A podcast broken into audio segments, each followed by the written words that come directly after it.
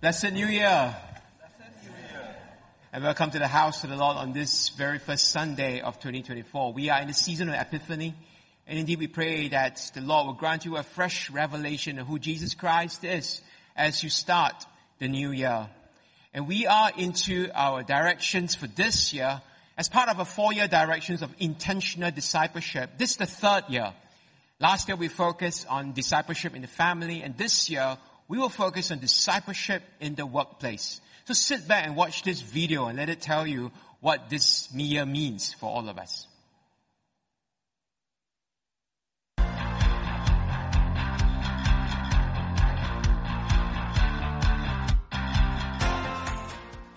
Dear Wesley family, work is a gift from God for the glory of God. And God calls us to different types of work in different seasons of our lives. And so whether you are a retiree, a homemaker, a student, or just having a regular 9 to 5 job, there is work to be done. And there is a workplace for everyone. In line with our directions of intentional discipleship, in 2024, our directions will be discipleship in the workplace. And we pray that we will grow as disciples for the work that we do in whatever place that God has called us to be. And so let's hear from our Wesleyans of what work means to them. This is what I do. I'm a disciple of Christ. This is what I learned. I'm a disciple of Christ. These are my patients, and I'm a disciple of Christ. We are retired, and this is what we do. We are disciples of Christ. This is my school, and I'm a disciple of Christ. This is where I work. I am a disciple of Christ. This is my home where I work. I'm a disciple of Christ. 这是教会 我工作的职场，我是基督的门徒。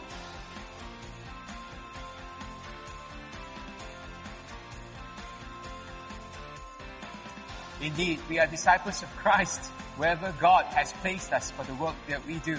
And so for spiritual formation as disciples in the workplace, we have three sermon series coming up this year.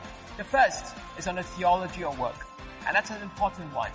And here we will look at the purpose of work, the calling to work, the character for work, and even the challenges that we face at work. Our sermon series for the season of Lent will be on the book of Mark, and we will look at the work that Jesus did while he was here on earth. In the second half of the year, we will have a sermon series on the book of Nehemiah. We look at leadership principles and the work that the ancient Israelites did as they rebuilt the walls of Jerusalem.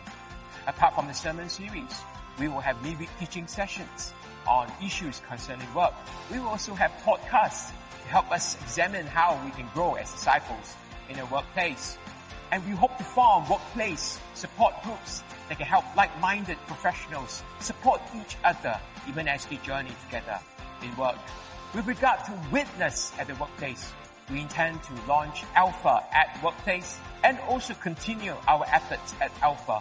So can I invite you and your small group to host an Alpha session or to invite a colleague or friend to come to Alpha at Workplace? Finally, dear Wesley, truly unless the Lord builds the house, we labor in vain. Can I ask you to pray?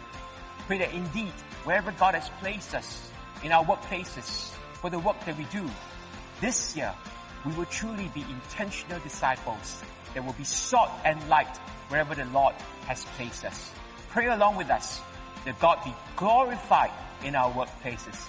This is Pastor Ray at work with you.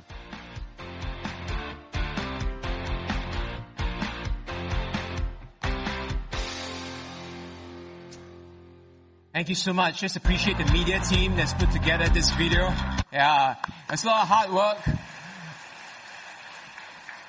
And I remember when I was filming at Raffles Place, there were so many Wesleyans who came by and said, hey, Pastor Ray, what are you doing here? and I couldn't respond to them because, you know, we are part of the filming. And I realized that God has placed Wesleyans all over Singapore, in the world, for the work that we do, for the workplaces that we belong to. And discipleship is such an integral part of the work that we do. And that's why we begin this year with a theology of work sermon series. Because the theology of work will help us better understand these various areas of our work. For example, today I will begin with the purpose of work. Then we will move on to rest, challenges, character, witness, and calling for work. And I pray that you will look forward to the start of the year with this sermon series as it helps us grasp key discipleship principles of how God has called us to a workplace and the work that we do. And so part of the Theology of Work sermon series, we hope to start marketplace support groups. We have members from the marketplace ministry that will be available after the 9.30 a.m. service. I think they should be outside the welcome corner or the side courtyard. And they will be willing to speak to any of us, especially young adults. You may be going through a challenge at your workplace. You may have something about, you know, a question about your career or something you want to explore. Do speak to some of these more mature, more senior members who have gone ahead and they might be able to give you some thoughts and perspectives. Now I want you to take out your mobile phones if that's okay. To scan this, if it's alright with you, because your opinion matters. We are doing a survey on where you are currently in your discipleship, how you view your workplace and discipleship. And this survey will help us as a church to collate results on how we can look at the measures and the, the diverse initiatives that we can help us grow as disciples in the workplace. So take a time, scan it, but don't do it now. Do it later. And it's also available on our webpage. So if you have some opportunity now just to scan that QR code, that will be much appreciated. I'll give you a couple of moments to do that. We're doing the same in the prayer and praise service. It's the same sermon throughout all services today as we launch Directions 2024. And now I ask you to lend me your ears. And as we look at the scripture text for today from Genesis chapter 1, allow me to read God's word for us. Then God said, let us make mankind in our image, in our likeness, so that they may rule over the fish in the sea and the birds in the sky, over the livestock and all the wild animals, and over all the creatures that move along the ground. And so God created mankind in his own image. In image of God, he created them, male and female, he created them. And God blessed them and said to them, be fruitful and multi- increase in number Fill the earth and subdue it. Rule over the fish in the sea and the birds in the sky and over every living creature that moves on the ground. Verse 31. God saw all that he had made and it was very good. And there was evening and there was morning, the sixth day. Chapter 2 verse 1. Thus the heavens and the earth were completed in all their vast array. And by the seventh day God had finished the work he had been doing. So on the seventh day he rested from all his work. Then God blessed the seventh day and made it holy because on it he rested from all the work of creating that he had done. And this is the word of our Lord. Thanks be to God. What is the purpose of work? It all starts from the beginning. Right from the start, in Genesis chapter 1, we see God working. We see God working as a worker. In Genesis chapter 1, God worked to bring creation into reality. And Genesis chapter 1, 26 tells us that man was made in the image of God, in his likeness. And so if you ask me, what then is the purpose of work? Simply put, it is to work in the image of God. In the image of God, we will work because God worked. The purpose of work is therefore to reflect the image of God who worked. So how then do we work in the image of God? This sermon has got four key main points. Number one, we create and cultivate godly culture. Two, we work in relationship with others. Three, we trust in His provision. And fourth, we honor the limits that God has given us. So how then do we work in the image of God? Number one, we create and cultivate. Do you know that in the opening verses of Genesis chapter 1, God has ex- exhibited us a creative style. How did God create? God created through an orderly process. Creation wasn't just a one day affair. God didn't just snap his fingers and immediately brought creation into being. God took time. There was the first day, the second day, the third day. Did you know that for the first three days, God created three realms? Night and day, sky and sea, land and vegetation. For the first three days, he created three realms. Then from day four to day six, he filled those realms sequentially. So day four, he filled the night and the day with lights, sun, moon, and stars. Day five, he filled the land, right? We, sorry, he filled the sea and the sky with birds and marine life. And then day six, he filled the land with land animals, humans, and food. And day seven, he completed his creation. And so it's an orderly process, and I've met it out for you. It's color coded. Right? Day one matches day four. Day two matches day five. Day three matches day six. And so we have a God who is a God of order. A God who brought order into disorder. But my friends, when God finished creation, it was not done yet. Creation was very good, but it was not perfect. It was not a finished product. There is much more to be done. And God now invites you and I to continue that creative process. And that's why we are called to be fruitful. We are called to fill the earth and multiply. We are called to subdue the earth. Now my friends, being fruitful and multiply doesn't mean just procreation. We often think of it that way. But may I say, it's about civilization. And Timothy Keller in his book, Every Good Endeavor, puts it very well. He writes, to pro, you know, to be fruitful and multiply is not just filling the earth with human species, but with human society. And that means we are called to fill the earth with what is good and right for human flourishing. We're called to fill the earth with godly culture. That is what is known as the cultural mandate for you and I. What about subdue the earth? Remember, in Genesis chapter 1, there was no sin. There were no enemies in view. So what's there to subdue? In fact, the word subdue in Hebrew is not to violently oppress, but to steward, to create, to cultivate, to bring order into what is disorderly. Because there is a great deal undeveloped, and you and I are called to be part of the continuing process of creation and cultivation. Did you know that as part of the continuing process of creation, God gave Adam and Eve the creative role of naming the animals and cultivating the garden.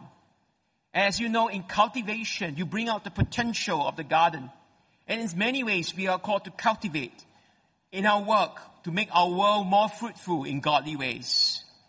And so as image bearers of our Lord, let our work display the God that we represent let our work create and cultivate. Amen. Let us create godly standards, godly culture, godly values, godly products. As you go back to your work, you are invited to ask questions like these. What standards do I use in my work? Are they godly? What values do I bring to my workplace? Do they model Christ? What products would God make? Am I making the right products? Do they point the beauty of God? Will my creativity glorify God and gain God's approval? These are the questions we ask when we engage our work. We ask ourselves, how do I redeem my workplace? Now my workplace and my work ain't perfect. Often it is sin-filled. But how do I shift from a toxic culture to a life-giving presence of God? Do you know that wherever you go, you bring the presence of God and you have an opportunity to create and cultivate for God. So let that count for God. That's your discipleship. To create and cultivate. That's a purpose for work. And so whatever work you do, you may be retired. You may be a homemaker, a student. There is always the opportunity to create and cultivate and bring what is godly to your workplace. The second way we work in the image of God is to work in relationship with others. Because our Lord created communally. He said, let us make man. And here God, the Father, the Son, and the Spirit together created man. Creation involves the divine community of the Holy Trinity. And in Genesis 2.18, God says, it is not good for men to be alone. I will make him a helper as his partner. Now we often understand this verse in the context of marriage, but it is much more than that. The word translated as helper in Hebrew is the word ezer. It is used in the Old Testament to refer to God himself as our helper. And so Eve was created by God to be Adam's co-worker. Eve and Adam were now together work and create and cultivate the garden. And so my friends, you and I, we are called to work in community. We're called to work through community. We're not meant to go alone. It means that we are meant to nurture and honor the people that we work with. We're called to love them as Christ would. As we all know, people work for bosses who really care. And bosses cherish those who care to give their best. So have you asked yourself, what kind of boss am I? what kind of subordinate am I? Is there mutual honor? Is there fairness? Is there respect? Is there consideration? You know, someone once told me, you know, I've got, I've got a Christian boss and he's from hell. A Christian boss from hell is an oxymoron. It's two opposites together. Our workplaces where we truly cultivate meaningful relationships with healthy boundaries.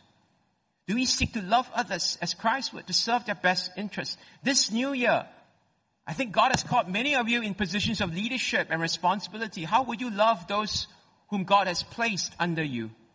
For those of us who work under a boss, and I work under bosses as well, how then do we serve and honor them? Now these are questions that pertain to the discipleship that we bring to our workplace. Thirdly, how then do we work in the image of God? We trust His provision. Since we are created by God, we must trust that He will provide for our needs. In Genesis 1:29, God said, "I will give you every seed-bearing plant on the face of the whole earth, and every tree that has fruit with seed in it, they will be yours for food." This was a promise to Adam and Eve. And so, my friends, do you believe that God will provide for your daily bread? Amen. That's exactly what we need. Matthew 6 tells us that he dresses the lilies of the fields and the feeds the birds of the air. Now in those days, in the days of Jesus, nobody bothered about lilies. They were like wildflowers. But do you know that God would feed them? God would dress them? And that means that God brings the divine into the ordinary. God brings the divine into the ordinary. And today God knows your needs, ordinary as they may seem.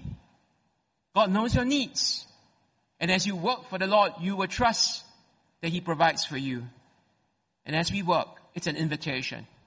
An invitation to surrender remuneration and reward to the gracious provision of God.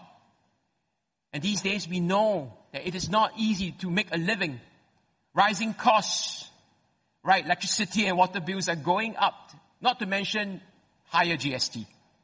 And these days, it's sometimes difficult to hold on to a job with sudden layoffs that may happen without you knowing but my friends, as believers in our Lord Jesus Christ, as disciples of Christ, our fundamental posture from a theology or work is that we will trust our Lord to provide.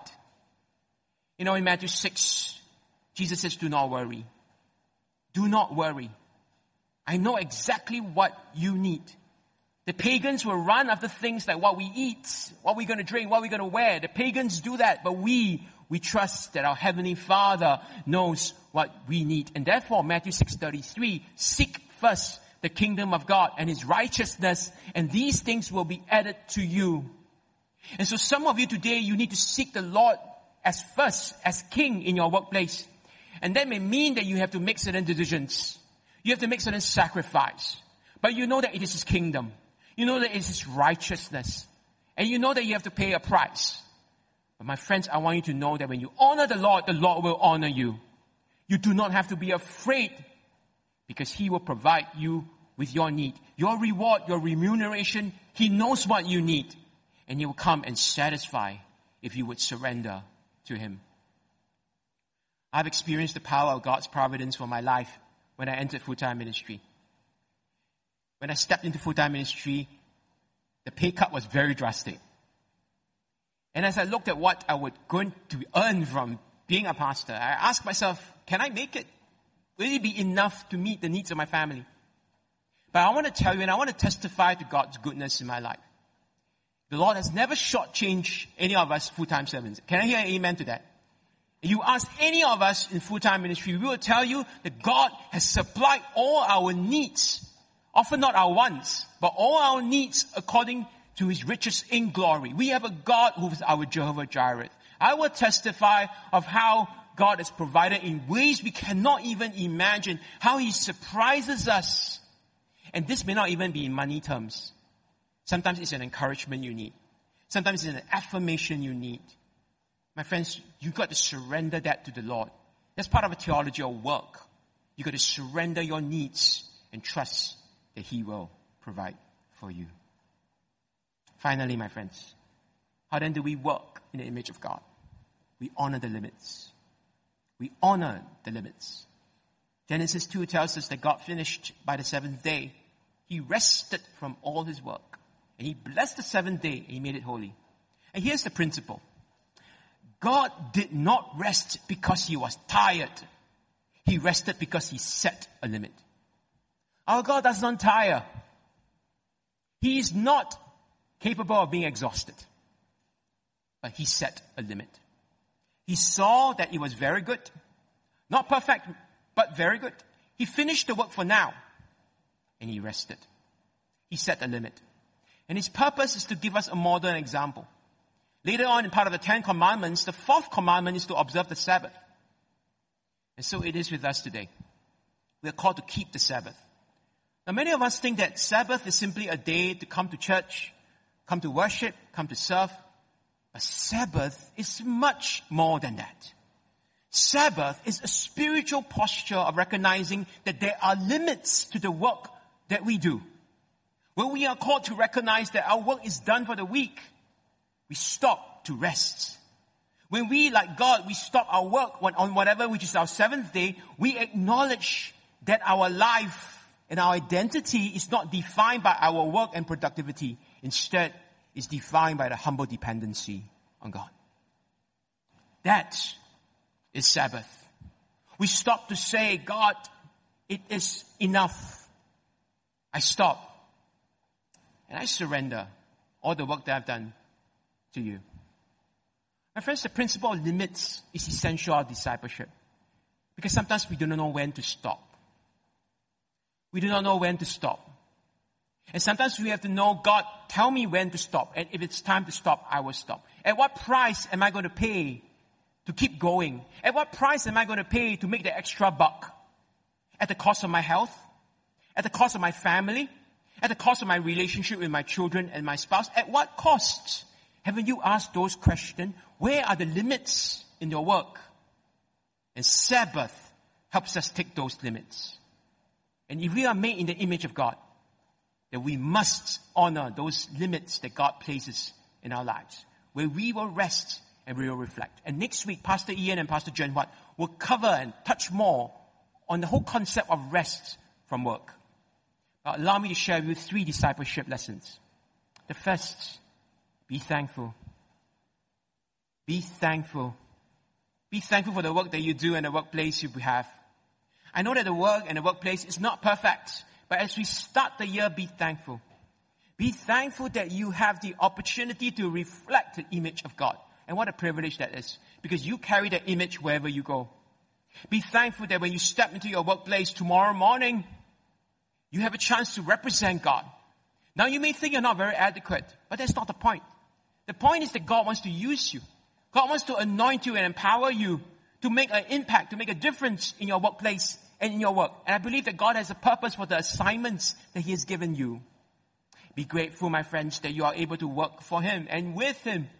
I love the working with part because that's God working already. God is already working. You are simply partnering Him for the work that He is already doing. And today, as the start of a new year, let faith arise from gratitude that He will provide your every need.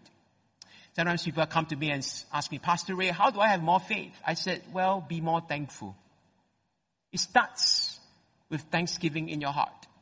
If you're thankful and with gratitude will stir faith deep within you to trust that God will be your Jehovah Jireh. Amen? Amen. Second discipleship lesson is to engage God actively in your workplace. Because, my friends, there is no secular sacred divide. A lot of us unconsciously divide our lives. Work, family, God, recreation. And so maybe Sunday is a day for God. We attend church, we serve the Lord, that's for God. The rest of the week is my work, my family. But you know that my friends, God is in everything, every aspect of your life. It is one integral whole. In Genesis 2.15, the Lord God took the man and put him in the Garden of Eden to work it and keep it. These two words in Hebrew, avad for work and shama for keep, they are also used for the worship of God. They are exactly the same words to keep His commandments, to work at following God. And so what's the point? The point is that there is no divide. Your work in the garden, your work at your workplace is as sacred as the worship of God. And so I pray that you will grasp this principle in Colossians 3.23. Whatever you do, work as though you are working for God. Work as though God is your ultimate boss. Work as though God is the one you ultimately want to please and not men. And when you do that, you will redeem your workplace for God. You will redeem it by the godly culture that you will cultivate and create. So every opportunity you have to be kind, to be fair, to be excellent, to be diligent, you are bringing godly culture. You are bringing the presence of God right where you are. The greatest compliment that you can get is, oh, he's an excellent worker. Oh, by the way, he's Christian as well. He's an excellent worker. And by the way, he's Christian. What a witness to the Lord that we worship. We are called to honor and nurture the relationships that we have. Every act of kindness and love you show, every act of honor and respect, you point to the character of God that you worship. Finally, the third discipleship lesson, and then I'll close. We're called to establish sacred rhythms.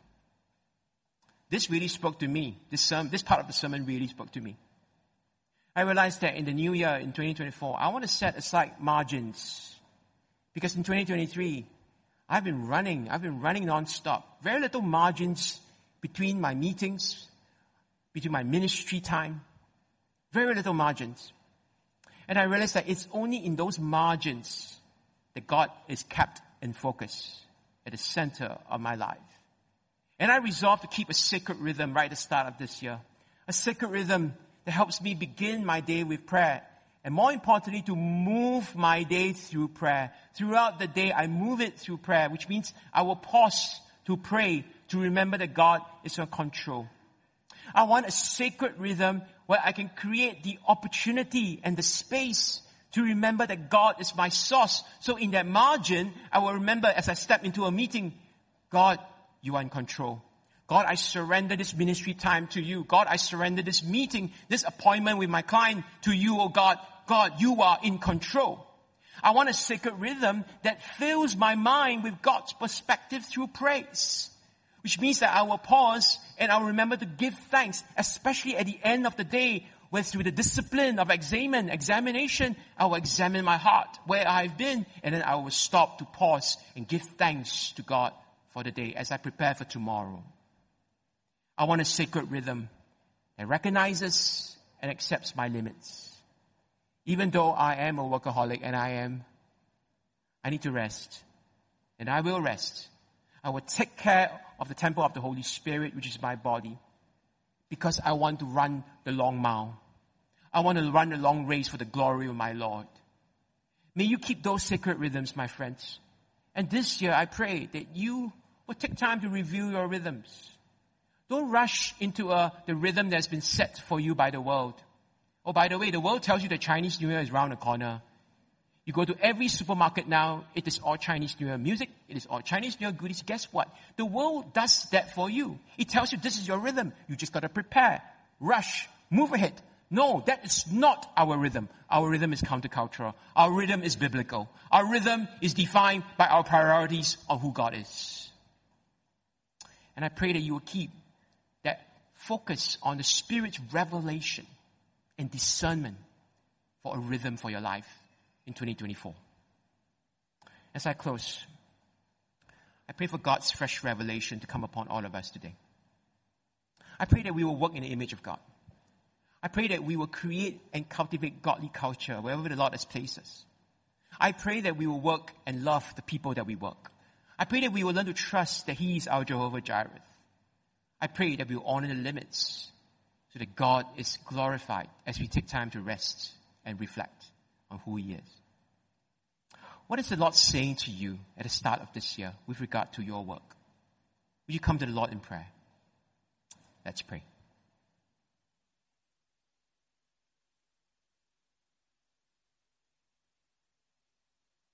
Father, we pray the prayer in Psalm 90, verse 17. May the favor of the Lord rest upon us. Establish the work of our hands. Yes, O Lord, establish the work of our hands. Thank you, Lord, for granting us the privilege to work for you. Whether we are retired, a student, a homemaker, or, or working in whatever season of our lives, let us see the work that we do as a gift from you.